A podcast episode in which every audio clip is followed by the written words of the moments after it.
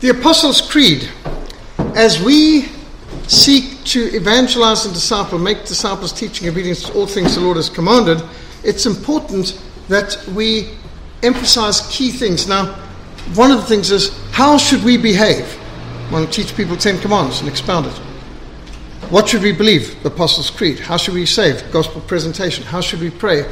Guidance through the Lord's Prayer. These are models that you can memorize and you can teach from, and you can use it for discipleship. Now, this is also important when you think in terms of evangelism. The great reformer, John Calvin, he used the 10 commands, the Apostles' Creed, the Lord's Prayer, as the basis for the greatest book of the Reformation, Institutes of the Christian Religion. Calvin's Institutes, as we often call it, is an exposition of the 10 commands, the Apostles' Creed, and the Lord's Prayer, showing that we believe and we want to behave and we want to pray the way the Lord has taught. Because even a Roman Catholic accepts the 10 commands, the Apostles' Creed, the Lord's Prayer, obviously. And so we're showing this is something all Christians, whether Orthodox, Catholic, Protestant, we all hold to. And these are foundational. Of course, we see more Protestant application in the Apostles' Creed, for example. But it is important that we understand the firm foundations for our faith. And so we have these booklet series teaching some firm foundations, including the Apostles' Creed, which can be something we teach to people. Now, it's very short. The Apostles' Creed was first designed in the first century as a baptismal confession. So before a person was baptized, they would recite their belief, which was summarized especially in the Apostles' Creed. I believe in God the Father Almighty, maker of heaven and earth, and in Jesus Christ, his only Son, our Lord, who was conceived by the Holy Spirit, born of the Virgin Mary, suffered under Pontius Pilate, was crucified, he died and was buried. He descended into hell. And the third day rose again from the dead. He ascended into heaven and is seated at the right hand of God the Father Almighty. From there he shall come to judge the living and the dead. I believe in the Holy Spirit, Christ's holy universal church, the fellowship of Christians, the forgiveness of sins, the resurrection of the body, and the life everlasting. Amen. There's just 12 points in the Apostles' Creed. It's short, but it's got a lot of important material in it. So, we read in 2 Thessalonians 2, verse 13 to 17, "But we are bound to give thanks to God always for you, brethren, beloved of the Lord, because God from the beginning chose you for salvation through sanctification by the Spirit and belief in the truth, to which he called you by our gospel, for the obtaining of the glory of our Lord Jesus Christ. Therefore, brethren, stand fast and hold the traditions which you were taught, whether by word or by our epistle. Now, may our Lord Jesus Christ himself and our God and Father, who has loved us and given us everlasting consolation and good hope by grace, comfort your hearts and establish in every good word and work." So that's 2 Thessalonians 2, verse 13 to 17, telling us to stand fast to the traditions. God has called us to salvation through sanctification by the Holy Spirit and belief in the truth. We are called to stand fast in this truth and to hold fast the apostolic traditions. When we understand the times and rightly divide the word of truth, we will be more effective in God's service. We will be more effective in evangelism, and we will be more effective in discipleship when we know what we believe and why we believe it and how to defend it in argument. And that's the goal of looking through the Apostles' Creed this morning. Give us some content as guidelines, a skeleton which we can hang more flesh. 1 Peter 3:15, we are commanded to always be ready to give defense to everyone who asks you a reason for the hope that is in you. Are you always ready? If asked, can you define the essentials of your faith? Would you be able to give an answer for the hope that is in you? Do you know what you believe and why you believe it, and would you know what to say? As the Lord's Prayer is the prayer of prayers, and as the Ten Commandments is the law of laws, and as so the Apostles' Creed is the creed of creeds. These are gold standards. These are rulers as an objective standard by which you can measure everything else. A creed is a confession, a declaration, and an affirmation. It's a handy statement, a summary of the foundational teachings of Scripture. The Apostles' Creed makes an ideal personal statement of our biblical convictions because it neatly summarizes the truths that the Bible reveals and requires for salvation. However, many individuals are very hostile to the very idea of creeds. I've regularly heard pastors declaring, "I have no creed but Christ." In fact, the congregation where I was converted, that was their idea. They did not like creeds. They did not like repeating confessions because they said, "I have no creed but Christ." This sounds all very well, but the question arises, which Christ? All too many people have a very different distortion of who Jesus is. We had a well-known political priest, arch-heretic Desmond Tutu, who declared he would never worship a God who was homophobic. And if homosexuals don't go to heaven, he says, "I don't want to go there." Can you imagine? Frequently, when engaged in personal evangelism, we hear individuals declare, "My God would never send anyone to hell." And we need to agree with them because their God could not, because their God does not exist. Their God is a figment of their imagination. They violated the second command by making an idol in the temple of their own minds. My God would never do this. My God. Well, my Jesus. Listen, there's only one God and one Jesus, and that's the one in the Bible. So, let's dispense with my. He's not your pet, and we're his servants. We had an individual apply for work at our mission and declare that she had had an abortion because she had prayed and asked, what would Jesus do in her situation? And she confidently declared that she knew in her situation Jesus would have had an abortion. I mean, how people come up with such ideas. There's so many unbiblical, imaginative, idolatrous perceptions of who people think God should be. To some people, God is the impersonal figurehead of their religious convictions. Something like a constitutional monarch, whom they might sing about but is not allowed to interfere in their everyday life. Creeds have no power unless they are grounded firmly in Scripture. The Apostles' Creed is the most widely used summary for Christianity the church has ever composed. I have been in Orthodox churches, Coptic churches, and they recite the Apostles' Creed, the Nicene Creed, and Athanasian Creed. And it's good to know we've got some foundational documents that even from different church traditions around the world, we've got some common ground that we can discuss from. The Apostles' Creed is time-tested. It is biblically faithful. It is historically rooted. It is widely accepted. The Apostles' Creed is concise. It's simple and it's short, it's brief, and it is biblical. It incorporates scriptures such as these. There is one God, the Father, of whom all things, and one Lord Jesus Christ, of whom are all things, and through whom we live. That's from 1 Corinthians 8, verse 6. Nothing in the Apostles' Creed is of any value unless it's biblical, and it's all biblically founded. 1 Corinthians 15, verse 3 to 4. For I delivered to you first of all that which I received, that Christ died for our sins according to the Scriptures, and that he rose again the third day according to the Scriptures. So we can see from these and many other Scriptures that the Apostles' Creed is firmly rooted in the Scripture. The Apostles' Creed flows out of the Scriptures. The Apostles' Creed is faithful to what the Apostle Paul calls the pattern of doctrine, Romans 6:17, and the pattern of sound words, 2 Timothy 1:13. Although the Apostles' Creed is brief and simple, it is profound and it's packed with momentous truths. When Reformer John Calvin set out to explain the heart of the Protestant faith in his monumentally important Institutes of the Christian Religion, he structured it around the Apostles' Creed. The Apostles' Creed is simple enough for a 4-year-old to memorize. All my children by 4 years old could recite the Apostles' Creed. But it's profound enough to preoccupy some of the greatest theological minds in history. I believe the very first words of the Apostles' Creed in Latin is credo, from where we get our word creed from. From its very first word, the Apostles' Creed is personal. It's a declaration of individual faith. I believe. Although all Christians share foundational truths, the faith we affirm in the Apostles' Creed must be personal. God does not have grandchildren. I believe, by beginning in this way, the creed emphasizes our personal, individual responsibility. As a child of God, I have the privilege to say, I believe. We do not stand alone. We are part of a great communion of saints, which is mentioned later in the creed. However, while we speak in concert with all the church throughout all the ages, we are affirming our personal faith. Remember, it was first designed as a baptismal confession, something for people to confess before going through the water baptism.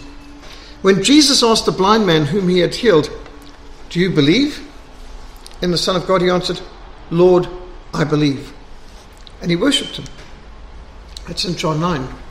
So when we stand on a Sunday morning and raise our voice along with all congregation to recite the Apostles' Creed, it can be a very meaningful experience of affirming our faith and rededicating our life to the Word of God and to the God of the Word. It's important to have our faith rooted in eternal and unshakable truth. There's two aspects to faith: belief and behavior. Our belief must be rooted in intellectual assent, knowing, but our trust must result in action.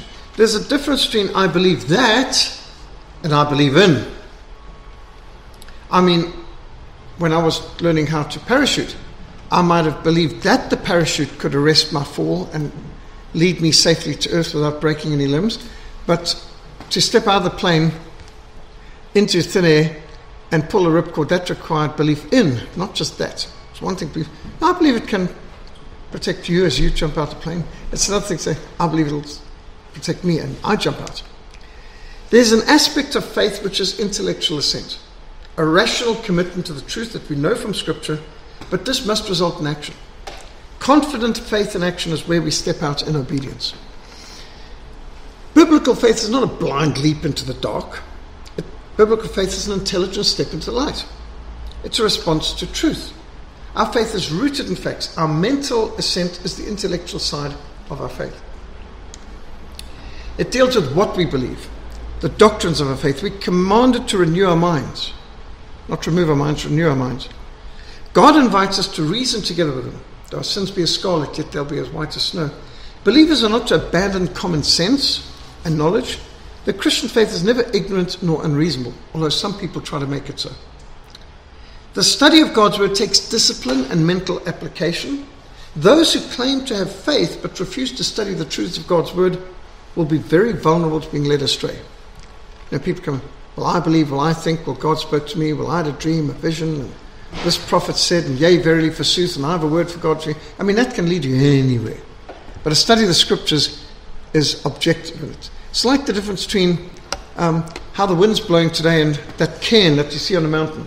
This pile of rocks that shows, you know, this is the path. I mean, that's objective. Now, those ignorant of God's word will be easy targets for deception and manipulation by the unscrupulous. There are many warnings in the Bible against being deceived by false prophets, and this is why we have creeds, to protect us from false prophets and false teachings. Christianity has its roots and foundations in historic reality, truth, and reason. Our faith is supported by the hard, verifiable facts of history. By the way, I can't avoid the temptation to make a comment on this. Here you see an illustration of the Dark Ages.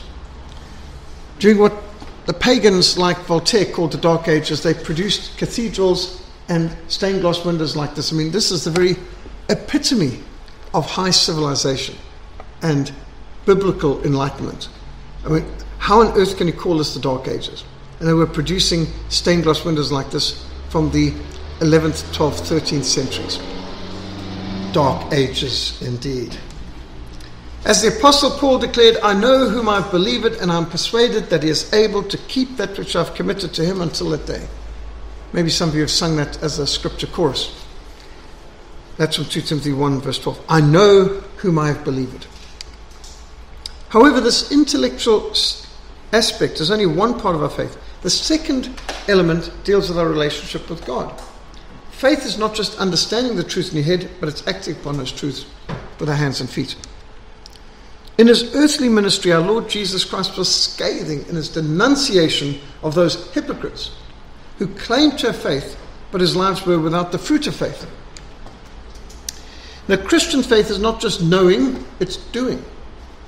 The Apostle James declared, "Faith by itself, if it does not have works, is dead."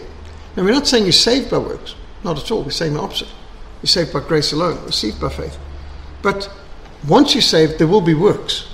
It's like the fruit doesn't produce the tree, but the tree, the good tree, will produce good fruit. We have a living faith in a living God, and this affects all of life. Sound reason and commitment to study the truths of God's word and God's will constitute the intellectual side of faith and serve to protect us from being led astray. However, it is the trust and relationship side of faith that gives it life. Biblical faith is always a matter of head and heart, belief and behavior. We also recognize that faith is the echo that God's call creates in the hearts of all who truly believe. Faith, first of all, is a work of God's grace. What comes first? Repentance or faith? Well, faith comes first. What comes first? Regeneration or repentance? Regeneration comes first. You can't even repent if God, through His Holy Spirit, doesn't work to put life within us. Our faith comes in response to God's gracious revelation. God is the source of all true faith. So God is the source not only of all true faith, but our faith comes in response to God's gracious revelation. So what does the Apostles' Creed proclaim? Number one, I believe in God the Father Almighty, maker of heaven and earth. Martin Luther declared that the Apostles' Creed is the prayer of beginnings. He recommended in How to Revive Your Prayer Life, start by praying through the Apostles' Creed. Start with what you believe. It is that prayer which reminds us of the essential beliefs that makes us Christian. It is the prayer that places us before God before we have asked or even thanked Him for anything. As Francis Schaeffer declared, God is there and He is not silent. God has spoken through the prophets and He has spoken in and through His Son, Jesus Christ. What more could God say? Jesus Christ is God's eloquent and gracious statement to a fallen world. That is why the Scriptures call the Lord Jesus Christ the Logos, the Word. We believe in God, the creator of heaven and earth. He is all-powerful. He is our Father. We have not only been created by God and redeemed by God, but we've been adopted into His family as His sons and daughters. One of the classic testimonies of a Muslim who came to Christ is the book, I Dared to Call Him Father. That's a word they don't have for God in Islam. The Quran has 99 names for God, but Father is not one of them. The concept of God as our Father is unique to Christianity. Islam does not consider Allah as their Father. You, O Lord, are our Father, our Redeemer, from everlasting is your name. Isaiah 63:16. The fatherhood of Yahweh is unique to the one true God. Jesus constantly referred to God as Father. At age 12, Jesus told Mary and Joseph he had to be about his Father's business.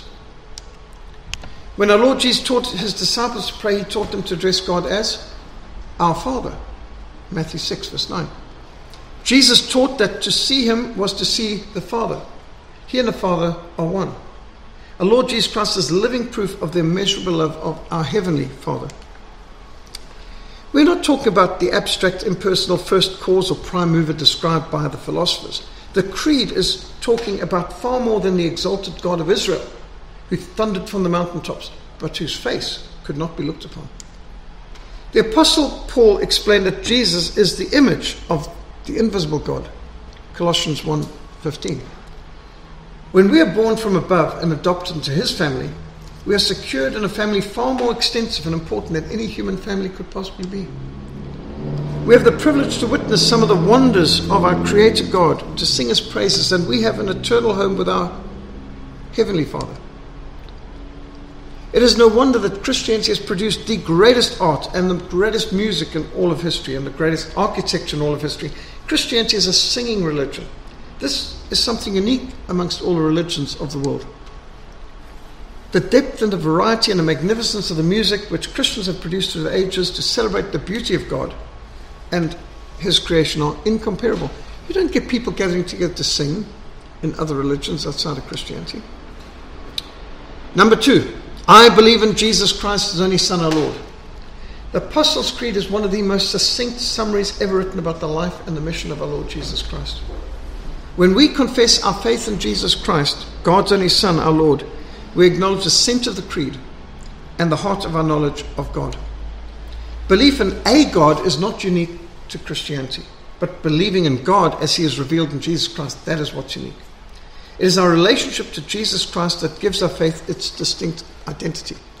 A person who says, you know, I believe like you, I believe that there's a God, and but I don't believe Jesus is God or Son of God. I just believe he reflects. And they talk like that. Well, no, we don't have a common belief here at all. You cannot understand God without understanding Jesus Christ. He's the visible representation of God. He's Emmanuel, God with us. The name Jesus Christ is an interesting combination of Hebrew and Greek. Yeshua means God is Savior. That is from the Hebrew. The angel commanded Mary and Joseph, you shall call his name Jesus, or Yeshua, for he will save his people from their sins. Matthew 1:21. But Jesus is also called the Christ. Now this is a Greek word for the Hebrew title Messiah, meaning anointed one. So we don't just refer to Yeshua al-Mashiach. We speak about Jesus Christ, which is taking a Hebrew name and a Greek name and putting it together. We believe in Jesus Christ, not just Yeshua al-Mashiach. And this, again, is showing the all nations. The combination of the Hebrew Yeshua and the Greek Christos in the name Jesus Christ demonstrates his universal significance for all nations. He is the only Savior by which we must be saved. Acts 4 verse 12. By acknowledging Jesus as the Christ, we recognize that he is the long-awaited Messiah promised long ago through many prophets. We recognize the Hebrew roots of Christianity, that he's the Lamb of God who takes away the sins of the world. He is our Passover Lamb. In the synagogue of his hometown, Jesus Christ declared the prophecy of Isaiah fulfilled. The Spirit of the Lord is upon me, because he has anointed me to preach the gospel to the poor. He has sent me to heal the brokenhearted, to proclaim liberty to captives and recovery of sight to the blind, to set at liberty those who are oppressed, to proclaim the acceptable year of the Lord. Luke 4, our Lord quotes from Isaiah. The Apostles' Creed echoes the great confession of the Apostle Peter to the Lord Jesus. You are the Christ, the Son of the living God. Matthew 16:16. Now acknowledging Jesus as our Lord is the very essence of our Christian faith. This commits us to obeying his commands. On the very first Christmas, the angel proclaimed him Lord. At birth, he already was Lord. Who else is born king? People might be born a prince, but only Jesus was born King of Kings. When we acknowledge Jesus Christ as our Lord, we recognize our duty to worship, honor, serve, and obey him. We willingly submit our time, our talents, and our treasures to extending his kingdom. We rearrange our lives and our priorities around his will. His great commission becomes our supreme ambition. The early Christians were confronted with a life and death decision. Choose Christos Kyrios, or Kyrios Christos, Christ is Lord, or Kyrios Kaiser, Caesar is Lord. Is Jesus Lord or is Caesar Lord? That was a life-altering decision. Christians were not persecuted for worshipping Jesus. You could worship multitudes of gods. The Romans were polytheists. Christians were persecuted in the Roman Empire for refusing to worship Caesar. They did not worship the state religion, and that's what got them persecuted. And today, if you just accept Jesus and believe in Jesus while obeying the state, they're perfectly happy. It's when you declare Jesus Christ as Lord of Lords, King of Kings, applying his lordship to all areas of life. Now that can get some commie and jihadist nations quite unhappy. One of the earliest confessions of the early churches, Jesus is Lord. In the battle between God and state, the scriptures declare King of Kings, Lord of Lords. 1 Timothy 6:15. Now that's pretty unambiguous. Not just Lord, but King of Kings, Lord of Lords, as pounded out by Handel's Messiah. Therefore, God also has highly exalted him and given him the name which is above every name, that at the name of Jesus every knee should bow, of those in heaven, and of those on earth, and of those under the earth, that every tongue shall confess that Jesus Christ is Lord, to the glory of God the Father. Philippians 2:9-11. Number 3, who was conceived by the Holy Spirit, born of the Virgin Mary. To any parents, the birth of a baby is a miracle and cause for much celebration. It is most appropriate that the birth of one particular baby has been celebrated more than any other and all others. For over 2,000 years, people have celebrated the birth of Jesus Christ. born of the Virgin Mary. Here's Emmanuel, God with us. In every way, the birth of our Lord Jesus Christ was extraordinary. God came to earth, and he is born in the humblest of circumstances, the greatest of kings. But when the fullness of time had come, God sent forth his Son, born of a woman. Galatians 4, verse 4. The birth of Jesus Christ is central to all of history. Every calendar has to acknowledge that Christ is the central figure of all of history. All our dates center around when he was born, BC and AD. All of history is divided into before Christ and Anno Domini, the year of our Lord. And so BC and AD, super important, and we should continue to resist every attempt to try and phase that out. The same Holy Spirit who was active in creation of the world is now active in the salvation of God's chosen in the world. As the Spirit of God was hovering over the face of the waters, bringing life to the world, so the Holy Spirit enabled this humble, pious young virgin, Mary, to become the mother of the Son of God. My spirit is rejoiced in God my Saviour, declared Mary. Our Lord endured life in a fallen world. He overcame temptation. He gave us an example to live by. By the grace of God, his awesome and terrifying holiness was clothed in human flesh, making him approachable. When we acknowledge Jesus Christ conceived of the Holy Spirit and born of the Virgin Mary, we recognize the dual nature of Christ's earthly life, his divine conception and his human birth. The angel appeared to Mary and declared, "The Holy Spirit will come upon you, and the power of the highest will overshadow you. Therefore also that Holy One who is to be born will be called the Son of God." In the incarnation, we have God from God, light from light, true God from true God, begotten not made, fully God and fully man. As the Son of God, Jesus Christ is the perfect expression of God and the perfect example for us to follow. In Jesus Christ, God has left his footprints in human history. Number 4, suffered under Pontius Pilate, was crucified, he died and was buried, he descended into hell.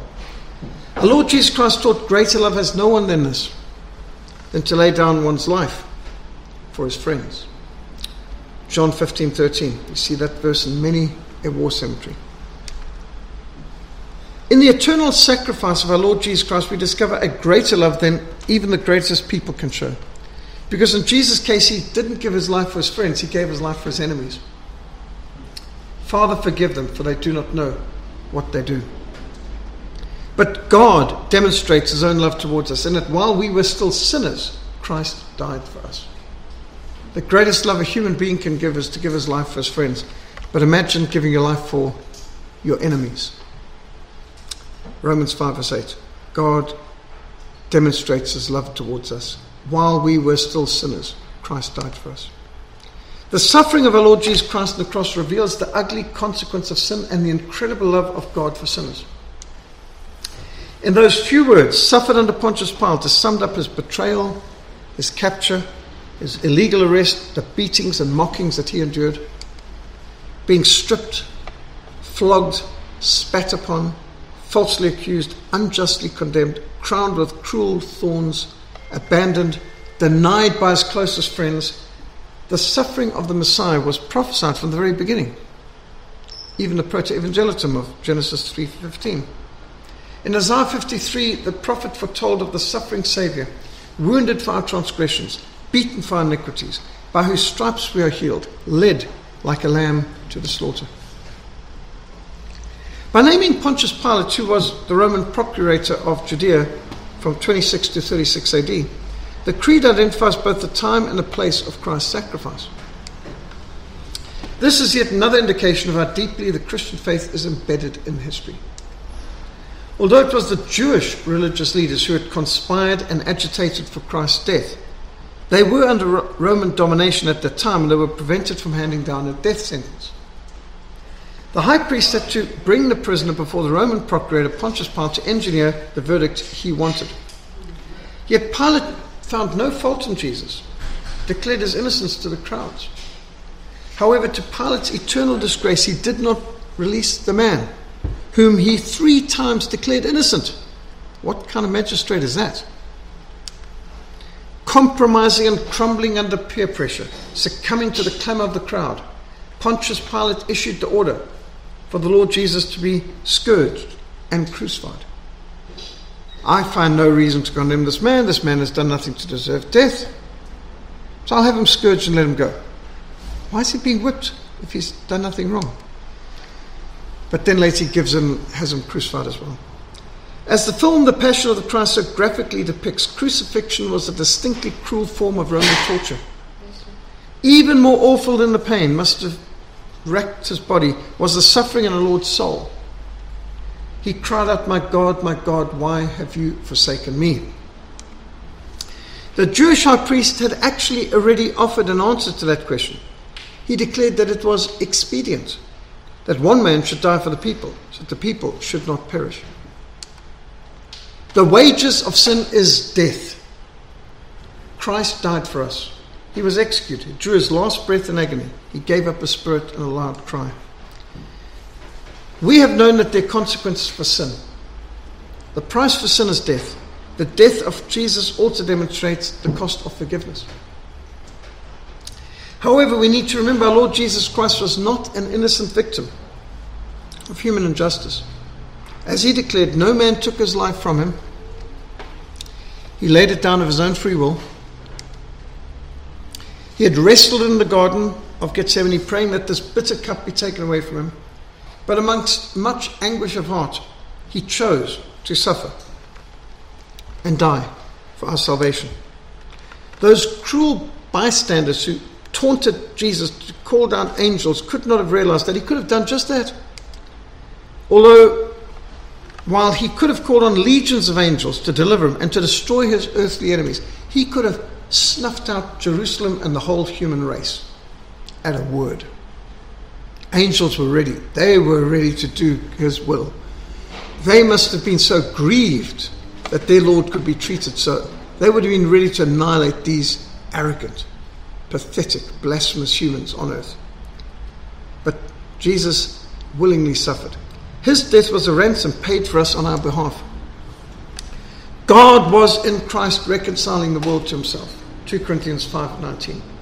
He comes to make his blessings flow far as the curse is found, as we sing in that great hymn of Isaac Watts, Joy to the World. He comes to make his blessings flow far as the curse is found. After the fall of Adam and Eve into sin, the human race was hopelessly separated from God. But Jesus came to make atonement for our sins, to redeem us as a substitutionary sacrifice. He took our place. The innocent suffered on the place of the guilty. Jesus endured death. He conquered death. He transformed death. He made death a doorway to life. Mercy is now possible, and grace is freely offered because Christ has paid the price for our sin. He was buried. Joseph of Arimathea and Nicodemus went to Pontius Pilate to plead for permission to take the body of the Lord and give him a decent burial. After humiliation and the horror of the crucifixion, these prominent followers of the Lord Jesus gave honor to the body of the Lord Jesus, and Joseph offered his own tomb for that. Nicodemus applied 100 pounds of fragrant spices. The body was anointed, bound with linen, placed in a tomb. A rock was rolled into place. Our Lord Jesus Christ died and was buried. He descended to hell. He who became sin for us endured the punishment for sin. Shortly after my conversion to Christ as a new believer in 1977, I wrote this poem. He became like us, that we might become like him. He was rejected, that we might be accepted. He was condemned, that we might be forgiven. He was punished, that we may be pardoned. He suffered, that we might be strengthened. He was whipped, that we might be healed. He was hated, that we might be loved. He was crucified, that we might be justified. He was tortured, that we might be comforted. He died, that we may live. He went to hell, that we might go to heaven. He endured what we deserve, so that we may enjoy what only he deserves. Hell is a real place. Most of what we know about hell comes from the lips of our Lord Jesus Christ himself. Our Lord Jesus preached in hell even more than he did on heaven. The Lord described hell as outer darkness, Matthew 8:12, where the worm does not die and where the fire is not quenched, Mark 9:44. Jesus taught, therefore, as the tears are gathered and burned in the fire, the weeds. So it will be at the end of this age. The Son of Man will send out his angels, and they will gather out of his kingdom and all things that offend, and those who practice lawlessness, and will cast them into the furnace of fire. There will be wailing and gnashing of teeth. So Matthew 13 makes that clear. In Matthew 25, the Lord Jesus taught that on the day of judgment, he, as the Son of Man, will say to those on his left hand, "Depart from me, ye cursed, into the everlasting fire prepared for the devil and his angels." Jesus warned, "Do not fear those who can kill the body and after that can do no more." I'll tell you whom to fear. Fear God, who can destroy both body and soul in hell forever. Matthew 10:28. In Luke 16, our Lord Jesus relates the story of a rich man and Lazarus. This is plainly not a parable. It specifically names names, Lazarus and Abraham. You don't get names in parables. The Lord presents it as an historic event. In this teaching, the Lord makes it clear hell is an actual place of torment. The rich man who died and was buried lifted up his eyes in hell and saw Abraham afar off and Lazarus with him. He cries to Father Abraham, "Send Lazarus with some water to cool his tongue, for I am in torment in this flame." Abraham responds, "Between us and you there's a great gulf fixed, so that those who want to pass from here to you cannot, nor can those pass there to us." The rich man begged Lazarus to Abraham to send Lazarus to his father's house to warn his 5 brothers, lest they also come to this place of torment. Abraham responded, "They have the scriptures." The rich man pleads that if someone rose from the dead, they would repent. Abraham declares, "If they do not hear Moses and the prophets, neither will they be persuaded, though one rise from the dead." Luke 16:31. The man whom the Lord Jesus Christ referred to was fully conscious, both of his own physical torments and of the implications for his 5 brothers. He recognizes Lazarus. He knows who Abraham is. He remembers his brothers. He knows that they have not repented. He longs for a drop of water to cool his tongue. He hears the voice of Abraham answering his request from heaven. He remembers that he never helped that poor man Lazarus at the gate. In this passage of scripture, the Lord Jesus pulls back the curtain to give us a glimpse of what lies beyond the grave. "As it is appointed for men to die once, but after this, the judgment." Our Lord taught, "Do not marvel at this, for the hour is coming in which all who are in the graves will hear his voice and come forth. Those who have done good to the resurrection of life, but those who have done evil to the resurrection of condemnation." John 5:28-29. The day is coming, the hour is coming, when all who are in the grave will rise. Number 5, the third day he rose again from the dead. This is Christianity in a nutshell. Christ has died, Christ is risen. Until this point, the Creed has followed Jesus' descent, beginning in heaven, from the exalted place he came to earth, to be born in humble surroundings, put to death as a common criminal, plummeting to the very depths of hell itself. But now, in these 2 words, he rose.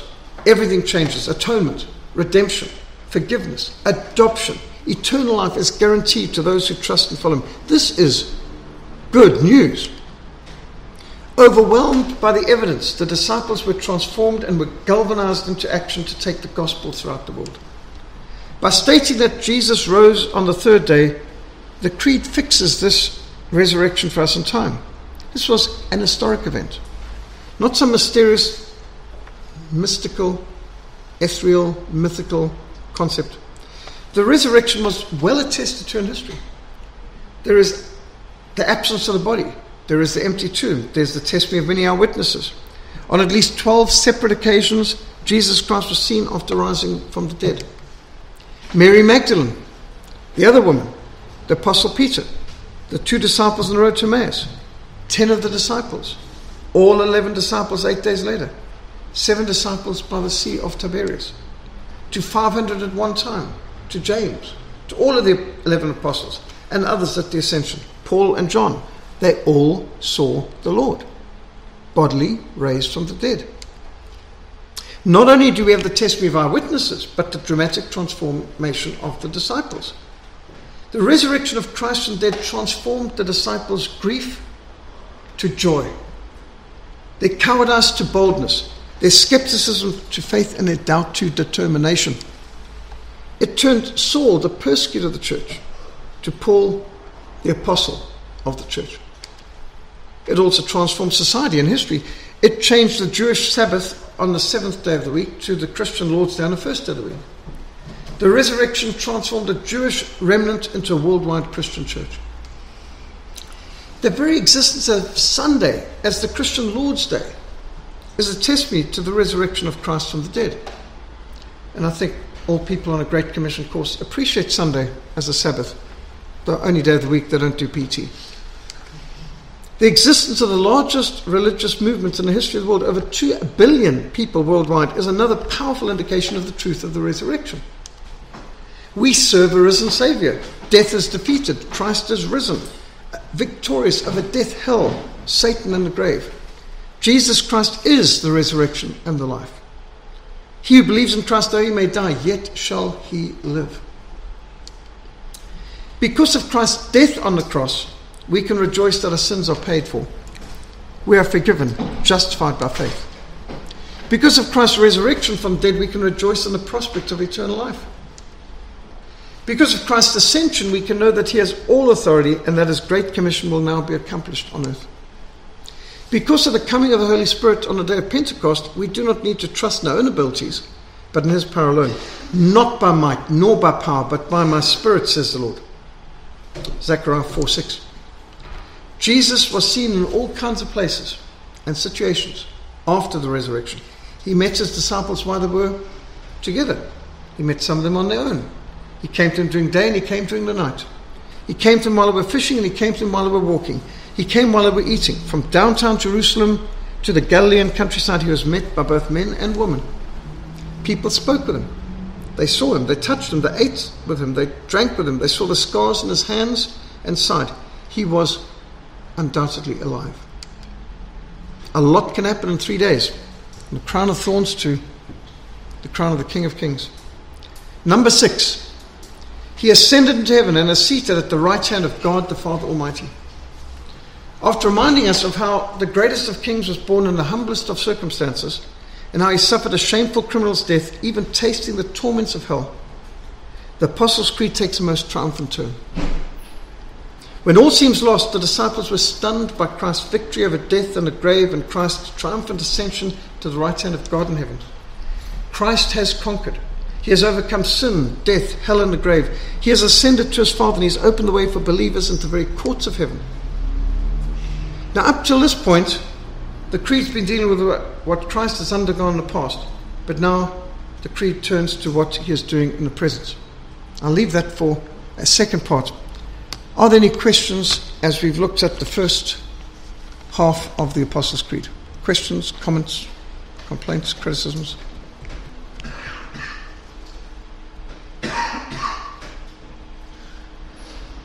Yes. I think it's neat how there's so much packed in each little phrase. You know, each little just couple words like he arose. It's like, wow, there's so much. You know, just that phrase you could spend all day yes. on just that and like what that means and all that, which is pretty neat. So that just a few, you know, just a couple of paragraphs or whatever is a lot. So when I'm at a leadership training in the bush in a church I haven't been to before, I will normally start with the Ten Commands. I'll go on to the Apostles' Creed. I'll go on to Gospel Presentation, Lord's Prayer. Because when you start with these foundations, the pastors can spend all year preaching and expanding on these foundational principles. Yes, Dylan? Do we know who wrote the Apostles' Creed? The Apostles' Creeds were put together, doubtless, by followers of the Apostles, people who were trained by the Apostles, people such as Polycarp of Smyrna. So we know these are done by the church fathers. And it's called the Apostles' Creed because this is the teaching received from the Apostles. Do you have a better answer to that, Ryan? That's exactly right, sir. The Apostles' Creed can be traced back to... We can trace it back to roughly the second or third century. It has its origins in an ancient baptismal creed that the Christians used at Rome. So when you were baptized, you use these words to confess your faith. And then gradually it was incorporated into the church's liturgy and into the church's wider instruction.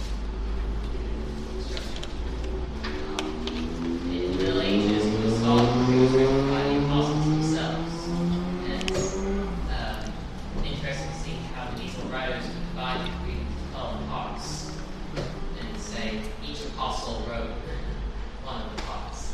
That's spurious. It's not historically accurate. But you are correct in saying this creed summarizes the essence of the Apostolic Creed and the faith of the whole universal church in the age. That's why we should be present there. Any other comments, questions? Yes. It seems kind of interesting that it seems like it's so packed and loaded and really well. And I'm thinking in the U.S., I've maybe heard it mentioned in church maybe twice. Seems like, is there a reason most people? I know you mentioned some people think, oh, we don't do a creed, we just do Christ. Is there other reasons why people wouldn't ever talk about this or something? Because I've never heard it preached. I don't know, because there are churches where they will recite the Apostles' Creed or the Nicene Creed or one of the other creeds every Sunday. There are churches that do that. And there's others who never do it. There's some it might be referred to once in a blue moon. So how many of you would come from a church where they'd recite the Apostles' Creed a couple of times a month at least? Not necessarily a couple of times a month, but... okay, I'll give to other options. I'm just asking first of all. Let's start off. Every Sunday. Okay. A couple of times a month. Okay, a couple of times a year. Never. That's actually a pity. So we should have the Apostles' Creed at least during the Lord's Supper and baptism services. I mean, at the bare minimum, I would say that should be standard fare at the Lord's Supper and standard fare at the baptism. And during catechism classes, it should be expounded upon in great depth, if one does it.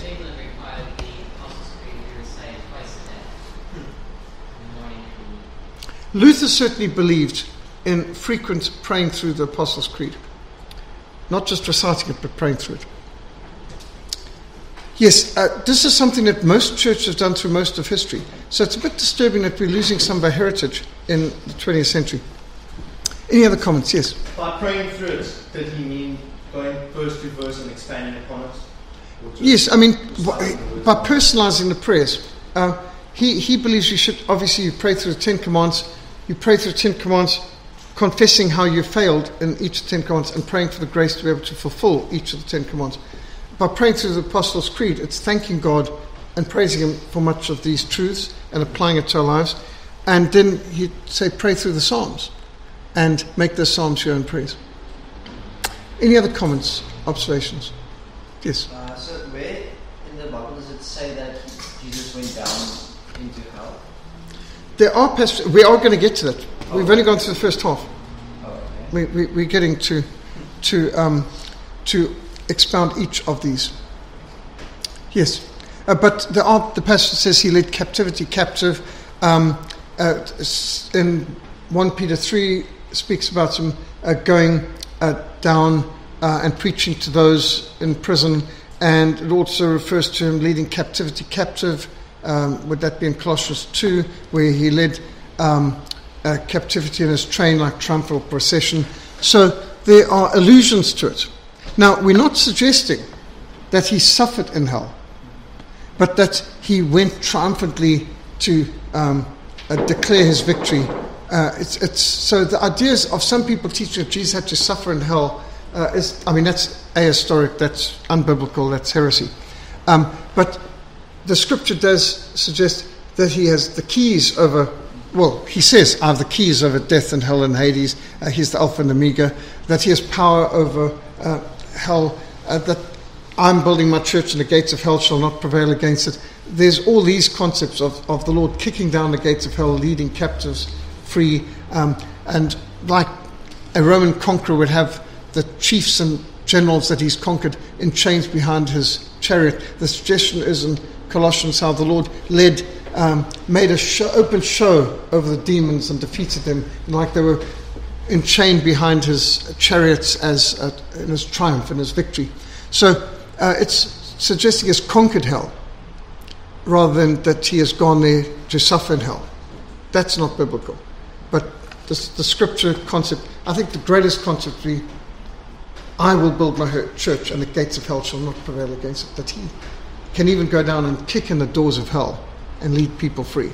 So how you apply that from 1 Peter, from Colossians, from Matthew 16 and so on, obviously we can see Christ has power over hell. He's greater than, he's conquered it. And that's the suggestion that he's come from heaven, he's been degraded by men, he's died, gone to the grave, even gone into hell, and he's risen above it all, ascended, reigning, coming again to judge the living and dead. But I'm going ahead of myself.